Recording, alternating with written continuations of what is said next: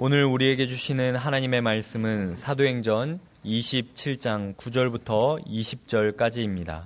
여러 날이 걸려 금식하는 절기가 이미 지났으므로 항해하기가 위태한지라 바울이 그들을 권하여 말하되 여러분이여 내가 보니 이번 항해가 하물과 배만 아니라 우리 생명에도 타격과 많은 손해를 끼치리라 하되 백부장이 선장과 선주의 말을 바울의 말보다 더 믿더라 그 항구가 겨울을 지내기에 불편하므로 거기서 떠나 아무쪼록 베닉스에 가서 겨울을 지내자 하는 자가 더 많으니 베닉스는 그레데 항구라 한쪽은 서남을 한쪽은 서북을 향하였더라. 남풍이 순하게 불매 그들이 뜻을 이룬 줄 알고 닻을 감아 그레데 해변을 끼고 항해하더니 얼마 안 되어 섬 가운데로부터 유라굴로라는 광풍이 크게 일어나니 배가 밀려 바람을 맞추어 갈 수 없어 가는 대로 두고 쫓겨가다가 가우다라는 작은 섬 아래로 지나 간신히 거루를 잡아 끌어올리고 줄을 가지고 선체를 둘러 감고 스르디스에 걸릴까 두려워하여 연장을 내리고 그냥 쫓겨가더니 우리가 풍랑으로 심히 애쓰다가 이튿날 사공들이 짐을 바다에 풀어버리고 사흘째 되는 날에 배의 기구를 그들의 손으로 내버리니라. 여러 날 동안 해도 별도 보이지 아니하고 큰 풍랑이 그대로 있음에 구원의 여망마저 없어졌더라. 아멘. 사도행전 27장 1절을 살펴볼 때 말씀드렸습니다마는 황제에게 상소한 바울이 로마를 향해서 가이샤라를 출발했을 때의 시점은 주후 60년 가을이었던 것으로 추정되고 있습니다. 지중해는 1년 내내 아무 때나 편하게 항해할 수 있는 바다가 아니었습니다. 바다가 거칠어지는 9월 중순부터 3월까지는 지중해 항해에 각별한 주의가 필요했고 특히 크고 작은 폭풍이 연이어지는 11월 중순부터 1월 말까지는 지중해 항해가 전면 금지되어 있었습니다. 가이샤라에서 로마까지의 거리는 2240km이므로 지중해에서 큰 문제만 없다면 한 달이면 넉넉하게 도착할 수 있는 거리였습니다. 그래서 베스도 총독은 황제에게 상소한 바울이 지중해 항해 전면 금지가 시작되기 전에 로마에 이를 수 있도록 가이샤라에서 서둘러 바울을 출발시켰던 것입니다. 하지만 바울 일행이 승선한 아드라 무테노 배는 가이샤라에서 북쪽으로 겨우 100km 떨어진 시돈항을 지나면서부터 거센 바람 탓에 통상적인 항로를 쫓아갈 수 없었습니다. 남쪽 급으로 섬으로 밀려난 아드라 무테노 배는 그 섬의 해안을 바람막이로 삼고 거센 풍랑과 싸우며 겨우 목적지인 루기아의 무라에 도착했습니다. 호송 책임자인 백부장 율리오는 무라에서 이탈리아 반도로 직행하는 배를 만나서 바울을 포함하여 자신이 호송하는 사람들을 모두 그 배에 오르게 했습니다. 그 배가 알렉산드리아라고 불린 것은 이집트의 알렉산드리아에 소속된 배라는 뜻이었습니다. 당시 로마인들의 주식은 이집트의 밀이었으므로 알렉산드리아의 곡물을 로마로 수송하는 대규모 수송 선단이 있었습니다. 바울이 승선한 알렉산드리아 배 역시 그 가운데 한 척이었습니다. 바울 일행이 승선한 아두라 무테노 배가 무라에 도착했을 때 마침 이집트의 알렉산드리아를 출항해서 로마로 가던 곡물 수송 선박이 무라에 기항하였고 백부장 율리오가 바울을 포함하여 자신이 호송하는 사람들을 그 배에 승선하게 한 것입니다. 곡물 수송 선박이라고 해서 반드시 곡물만 싣는 것은 아니었습니다. 배에 여유가 있으면 다른 하물도 얼마든지 실을 수 있었고 또 여행객도 이용할 수 있었습니다. 이미 우리가 알고 있는 것처럼 알렉산드리아 배는 그 배에 승선한 사람이 총 276명일 정도로 대형 선박이었습니다. 무라를 출항한 알렉산드리아 배는 서쪽 니도를 향해서 항해했습니다. 그 방향에 제국의 심장 로마가 위치한 이탈리아 반도까지 이르기에 최단 코스였기 때문입니다. 무라에서 니도까지는 이틀 뱃길에 지나지 않았습니다. 하지만 무라를 출항한 알렉산드리아 배는 또다시 거센 풍랑을 만나서 여러 날이 걸려서야 천신만고 끝에 이틀 뱃길인 니도 앞바다에 간신히 도착했습니다. 그러나 거기서부터는 서쪽으로 한치도 나아갈 수 없었습니다. 풍세가 알렉산드리아 배의 서진을 아예 허락하지 않았기 때문입니다. 알렉산드리아 배는 남쪽 그레데 섬으로 밀려 그 섬의 동쪽 살모네를 돌아서 남쪽 해안을 바람막이로 삼았습니다. 그리고 라세아를 거쳐 천신만고 끝에 간신히 미항에 도착했습니다. 우리말 간신히라고 번역된 헬라어 부사 몰리스는 천신만고 끝에라는 의미라고 했습니다. 그 단어가 7절과 8절에 연이어 두 번이나 계속 기록되어 있습니다. 연거푸 등장하고 있는 그 단어만으로도 지중해의 풍랑이 얼마나 심했고 바울 일행이 승선한 알렉산드리아 배의 항해가 얼마나 힘들었으며 바울의 여정이 얼마나 지체되었는지 충분히 짐작할 수 있습니다. 9절 상반절의 증언입니다. 여러 날이 걸려 금식하는 절기가 이미 지났으므로 항해하기가 위태한지라.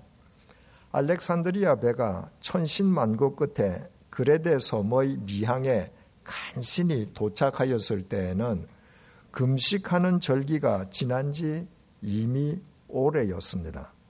주후 60년 유대인의 금식 절기는 10월 초순에 해당했습니다. 따라서 유대인의 금식 절기가 지난 지 이미 오래되었다는 것은 본문의 시점이 이미 가을이 끝난 시점이었음을 뜻합니다. 바꾸어 말하면 벌써 거칠어지기 시작한 지중해의 항해 금지 시점이 코앞에 다가와 있었다는 말입니다. 9절에서 10절을 보시겠습니다. 여러 날이 걸려 금식하는 절기가 이미 지났으므로 항해하기가 위태한지라 바울이 그들을 권하여 말하되 여러분이여 내가 보니 이번 항해가 하물과 배만 아니라 우리 생명에도 타격과 많은 손해를 끼치리라 하되 바울이 그 배에 승선한 사람들에게 항해의 위험성을 경고했습니다. 그 시점에 만약 다시 항해에 나선다면 하물과 배는 말할 것도 없고 사람들의 생명마저 위태로워질 것이라는 경고였습니다. 우리말 권하다는 의미의 헬라어 동사 파라이네오가 원문에 미완료형으로 기록되어 있습니다.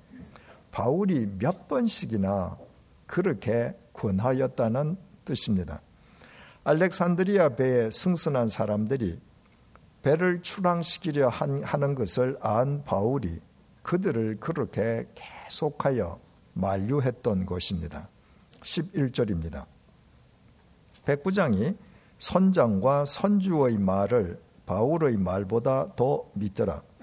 알렉산드리아 배에는 선장 외에 그 배의 선주도 동승해 있었습니다.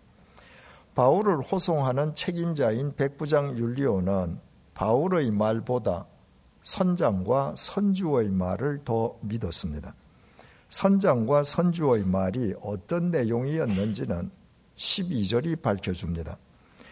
그 항구가 겨울을 지내기에 불편하므로 거기서 떠나 아무쪼록 베닉스에 가서 겨울을 지내자 하는 자가 더 많으니 베닉스는 그레데 항구라 한쪽은 서남을 한쪽은 서북을 향하였더라. 선장과 선주의 주장은 현재 알렉산드리아 배가 기항해 있는 미항은 규모가 작은 항구여서 이듬해 봄이 오기까지 겨울을 지내기에는 적합하지 않다는 것입니다. 따라서 미항보다 규모가 큰 베닉스로 가서 그곳에서 겨울을 지내자는 것이었습니다. 알렉산드리아의 승선한 승객 가운데에도 베닉스로 가자는 사람들이 더 많았습니다.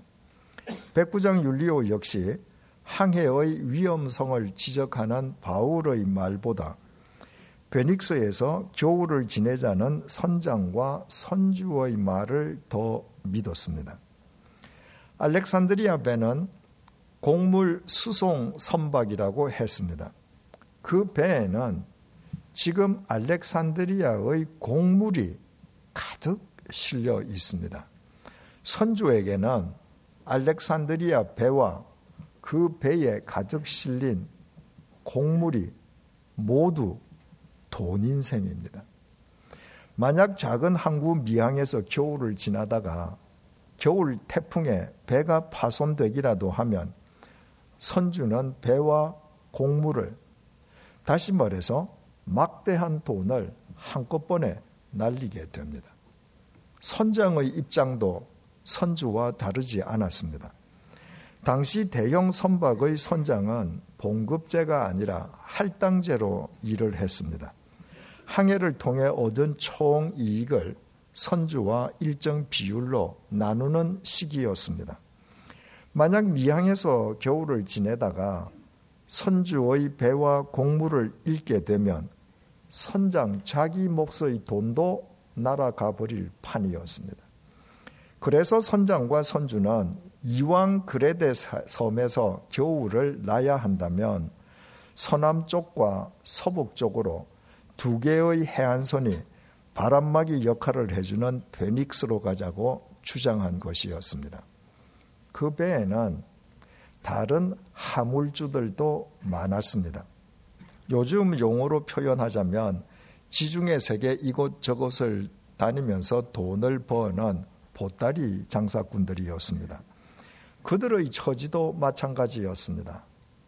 그들에게도 배에 실린 그들의 화물이 곧 돈이었습니다.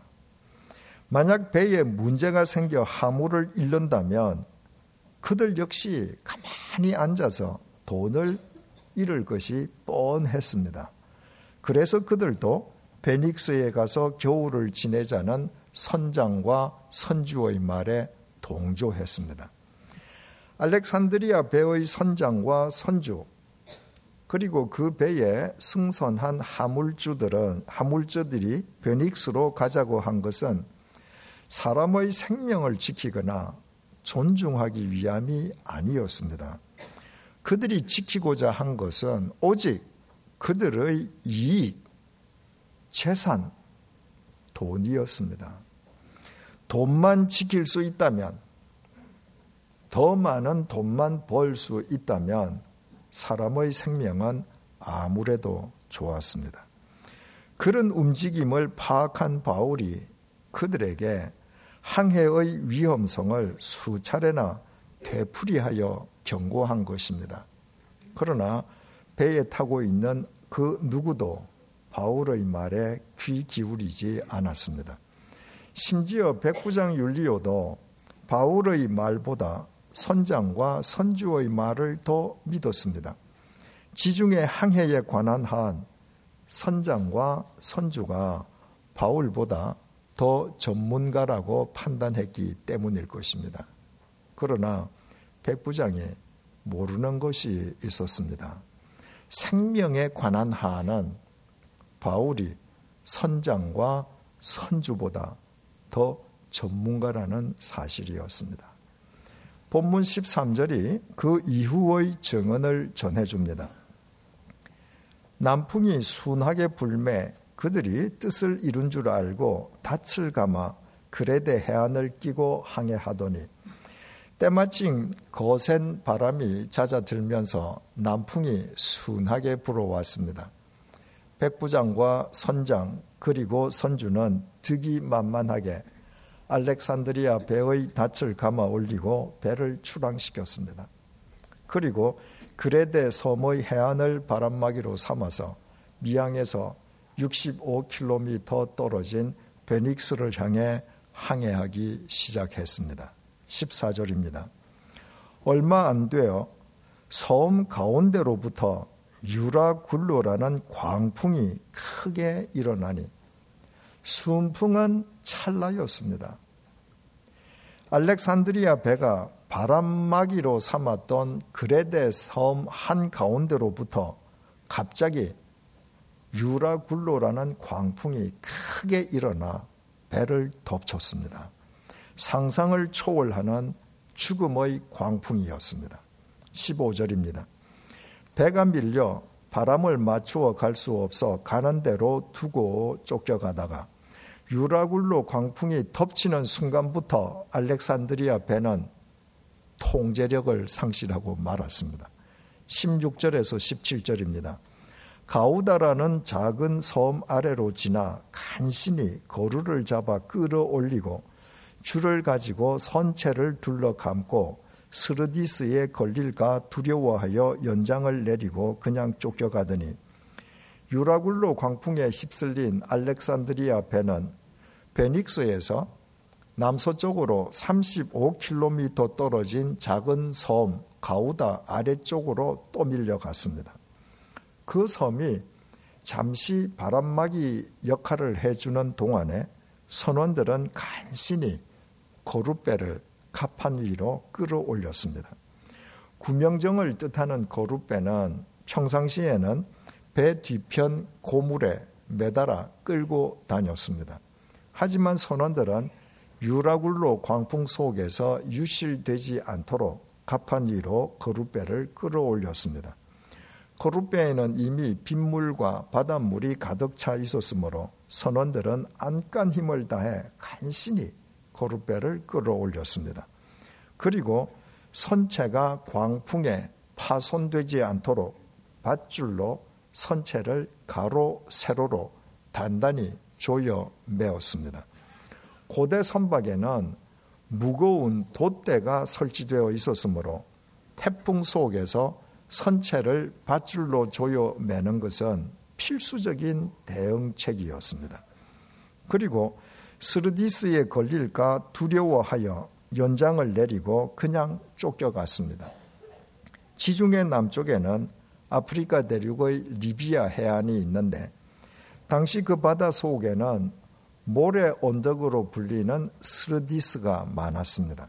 어떤 배든 그 바다 속 모래 언덕에 한 번 걸리기만 하면 더 이상 움직일 수 없었습니다. 그레데 섬 미항을 출항한 알렉산드리아 배가 유라굴로 광풍에 남서쪽에 위치한 가우다 섬으로 휩쓸려 갔기에 선원들은 자칫 배가 남쪽 리비아 해안까지 밀려가서 바닷속 모래 속 모래 언덕에 걸릴지도 모른다는 두려움에 사로잡혔습니다. 그들은 광풍 속에서 배를 제어해 보려고 온갖 애를 다 썼지만 아무 소득이 없었습니다. 18절입니다. 우리가 풍랑으로 심히 애쓰다가 이튿날 사공들이 짐을 바다에 풀어버리고 풍랑으로 심히 애쓰다는 표현은 폭풍으로 심히 괴롭힘을 당하다는 뜻입니다. 하루가 지나 이튿날이 되었지만 광풍의 위세는 조금도 수그러들지 않았습니다. 선원들은 강풍 속에서 배가 전복하지 않도록 배의 무게를 줄이기 위해서 비상식량을 제외한 하물을 모두 바다에 내버려야만 했습니다. 이집트의 알렉산드리아 항에서 실은 거대한 양의 곡물, 많은 하물주들이 실은 온갖 하물을 모두 바다에 내버렸습니다. 그것은 선주와 선장의 돈, 하물주들의 돈이었습니다. 그들은 그 돈을 지키기 위해 위험을 무릅쓰고 베닉스로 가자고 주장하고 동조했던 사람들이었습니다. 그러나 죽음의 광풍 속에서 그들이 그토록 지키려 했던 돈은 아무 쓸모가 없었습니다. 오히려 죽음의 광풍 속에서는 그들의 죽음을 재촉하는 장애물에 지나지 않았습니다. 그들은 자신들의 생명을 지키기 위해 자신들의 재산을, 돈을 모두 바다에 내버리지 않을 수 없었습니다. 19절입니다. 사흘째 되는 날에 배의 기구를 그들의 손으로 내버리니라. 사흘째가 되어도 상황은 전혀 호전되지 않았습니다. 어쩔 수 없이 선원들은 침구, 의자, 테이블 등 배의 기구마저 바다 속으로 내버려야 했습니다. 배에 필수적으로 갖추어져 있어야 할 기구마저 바다 속으로 내버린 것은 상황이 그만큼 급박했기 때문이었습니다. 본문은 선원들이 배의 기구를 자기들의 손으로 내버렸음을 강조하고 있습니다. 배에 없어서는 안 될 기구마저 자신들의 손으로 바다에 내버려야 하는 선원들의 절박하고도 처절한 심정을 그런 식으로 표현한 것입니다. 20절입니다. 여러 날 동안 해도 별도 보이지 아니하고 큰 풍랑이 그대로 있음에 구원의 여망마저 없어졌더라. 그러고도 여러 날이 지났지만 해도 달도 보이지 않는 칠흑 같은 어둠 속에서 거대한 풍랑은 쉬지 않고 알렉산드리아 배를 계속하여 삼키려 했습니다. 구원의 가능성이라고는 신랄 만큼도 보이지 않았습니다. 그렇지 않겠습니까? 갑작스런 유라굴로 광풍에 통제력을 상실한 알렉산드리아 배는 리비아 해안의 스르디스에 걸리지 않도록 배를 제어하려 했지만 아무 소득이 없었습니다. 이튿날에는 배가 전복하지 않도록 선장과 선주 그리고 하물주들이 그토록 지키려 했던 그들의 재산, 돈을 모두 바다 속에 내버려야 했고 사흘째 되는 날에는 배의 기구마저 포기해야 했습니다. 하지만 배를 삼키려는 거대한 풍랑의 위세는 조금도 꺾어지지 않는 가운데 해도 별도 보이지 않는 칠흑 같은 흑암이 며칠이나 계속되었습니다. 그 옛날에 나침판 역할을 해주는 해와 별이 여러 날 동안이나 보이지 않았으니 그들은 거대한 풍랑이 자신들을 지금 어느 방향으로 휩쓸고 가는지조차 가늠할 수 없었습니다. 구원의 희망은 커녕 배에 있는 모든 것을 내버리고서도 오히려 절망적인 죽음과 맞닥뜨리고 말았습니다. 대체 누가 그들을 그런 절망의 구렁텅이로 밀어 넣었습니까? 그 누구도 그렇게 하지 않았습니다. 그들 자신이 스스로 자진하여 그 구렁텅이로 들어갔습니다. 이유는 단 하나였습니다. 그들이 그토록 중요하게 여기던 자신들의 재산, 돈을 지키기 위함이었습니다. 바울이 그들에게 경고한 것은 돈보다 생명이 더 중요하다는 것이었습니다. 하지만 그들은 생명보다 돈을 더 소중하게 여겼습니다. 돈이면 생명도 지킬 수 있고 돈이면 무엇이든지 다 할 수 있다고 믿었습니다. 그러나 그들이 지키려 했던 바로 그 돈 때문에 오히려 그들의 생명이 절망적인 죽음의 구렁텅이에 빠져버리고 말았습니다. 어떻습니까? 이들의 모습이 현대인의 모습, 바로 우리 자신의 모습인 것은 아닙니까? 돈에서 해방되지 않으면 수단이어야 할 돈을 삶의 목적으로 삼으면 돈이 도리어 사람을 죽인다는 것은 변함없는 주님의 말씀입니다. 디모데전서 6장 10절을 통한 주님의 말씀입니다. 돈을 사랑함이 일만 악의 뿌리가 되나니 이것을 탐내는 자들은 미혹을 받아 믿음에서 떠나 많은 근심으로서 자기를 찔렀도다. 주님께서는 돈 자체를 악이라고 말씀하신 적은 한 번도 없습니다. 그러나 주님께서는 돈을 사랑함이 일만 악의 뿌리가 된다고 단언하셨습니다. 돈을 목적으로 삼는 것이 모든 악의 근원이라는 것입니다.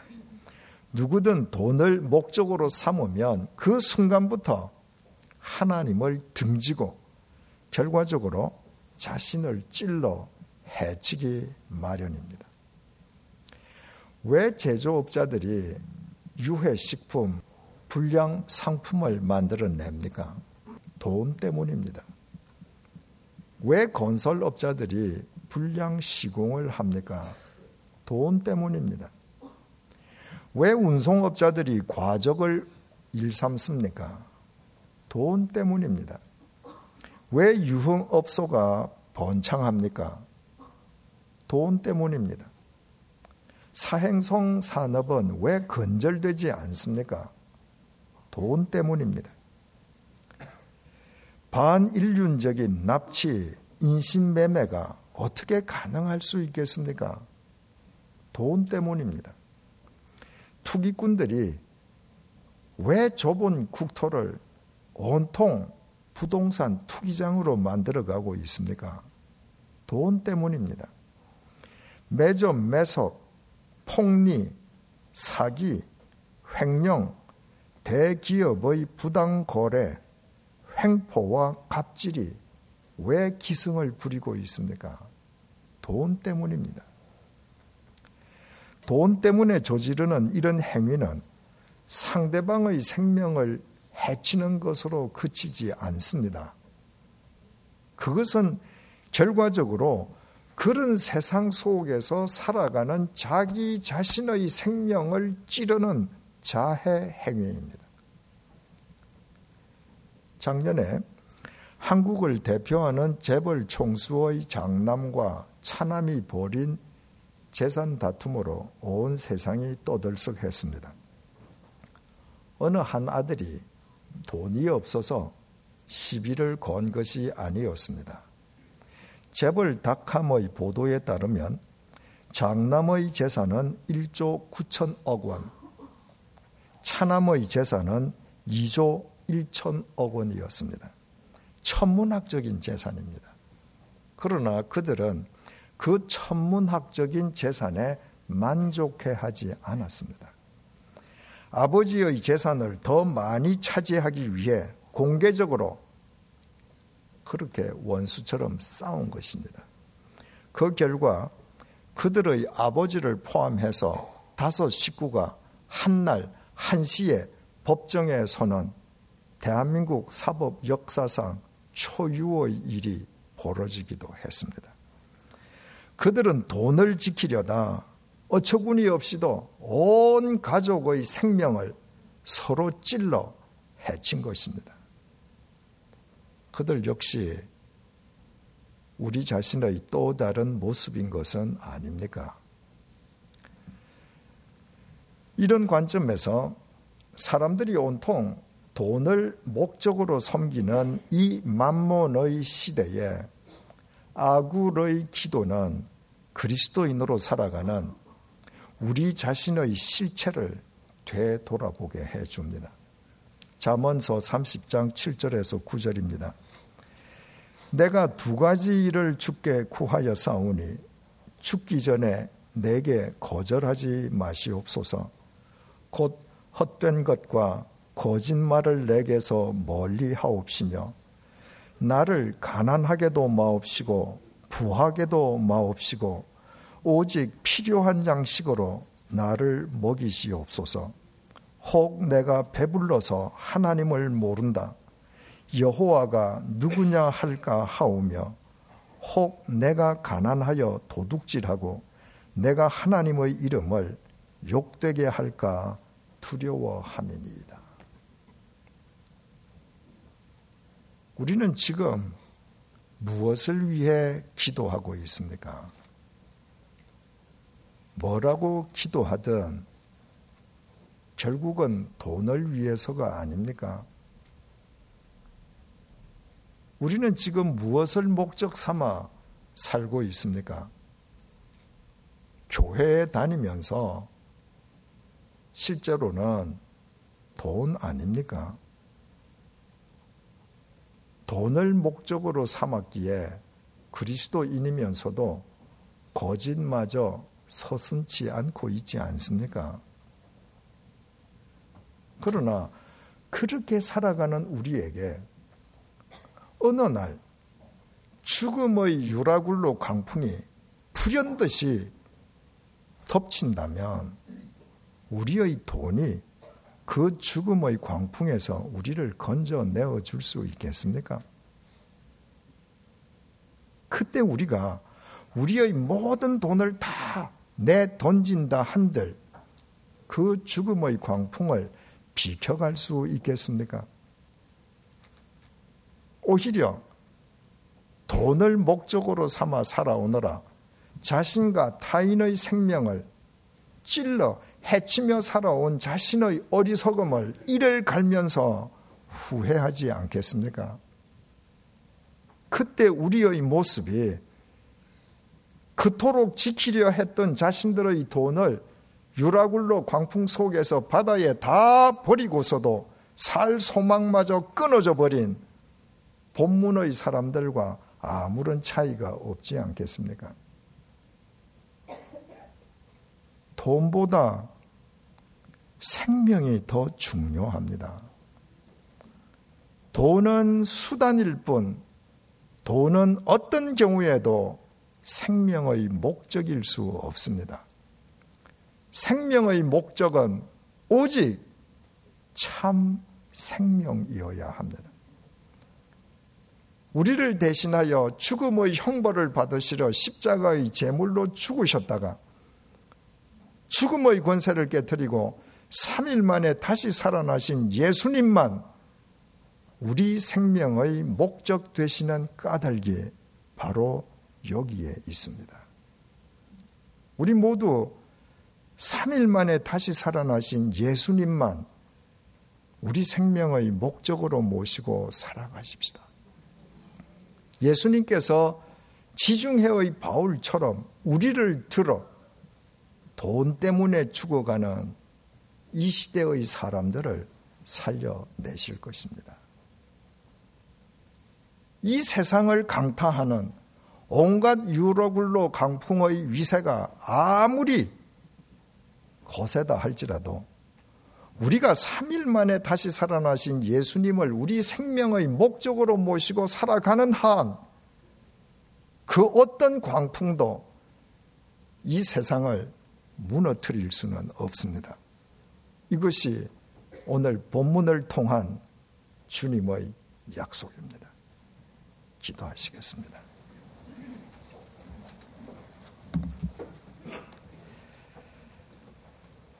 바울은 돈보다 사람의 생명을 더 중하게 여겼기에 항해의 위험성을 몇 번씩이나 경고했습니다.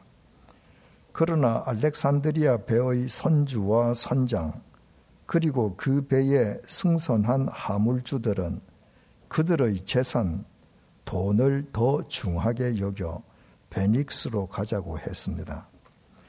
백부장 율리오는 사람의 생명을 더 중하게 여기는 바울의 말보다 돈을 더 중하게 여기는 선주와 선장의 말을 더 신뢰했습니다. 그러나 그들은 그토록 지키려 했던 돈 때문에 죽음의 광풍을 만났고 모든 돈을 바다에 다 내버리고서도 그 죽음의 광풍에서 벗어나지 못했습니다. 만약 그 배에 사도 바울이 동승해 있지 않았더라면 그들의 인생은 그렇게 허망하게 끝나고 말았을 것입니다. 오늘 본문을 통해 어리석은 그들이 바로 우리 자신의 모습임을 깨닫게 해주셔서 감사합니다. 주님이 아니라 돈을 삶의 목적으로 삼아왔던 우리의 허물을 용서해 주십시오. 돈을 목적으로 삼느라 거짓을 거짓으로 여기지도 않았던 우리의 영적 무지를 사하여 주십시오. 이제부터 돈보다 생명이 더 소중함을 깨달아 오직 3일 만에 다시 살아나신 예수님만 우리 생명의 목적으로 모시고 살게 해 주십시오. 그리고 아굴의 기도가 날마다 우리 모두의 기도가 되게 해 주십시오. 내가 두 가지 일을 주께 구하여 싸우니 죽기 전에 내게 거절하지 마시옵소서. 곧 헛된 것과 거짓말을 내게서 멀리 하옵시며 나를 가난하게도 마옵시고 부하게도 마옵시고 오직 필요한 양식으로 나를 먹이시옵소서. 혹 내가 배불러서 하나님을 모른다. 여호와가 누구냐 할까 하오며 혹 내가 가난하여 도둑질하고 내가 하나님의 이름을 욕되게 할까 두려워함이니이다. 이 모든 말씀 예수님의 이름으로 기도드립니다. 아멘.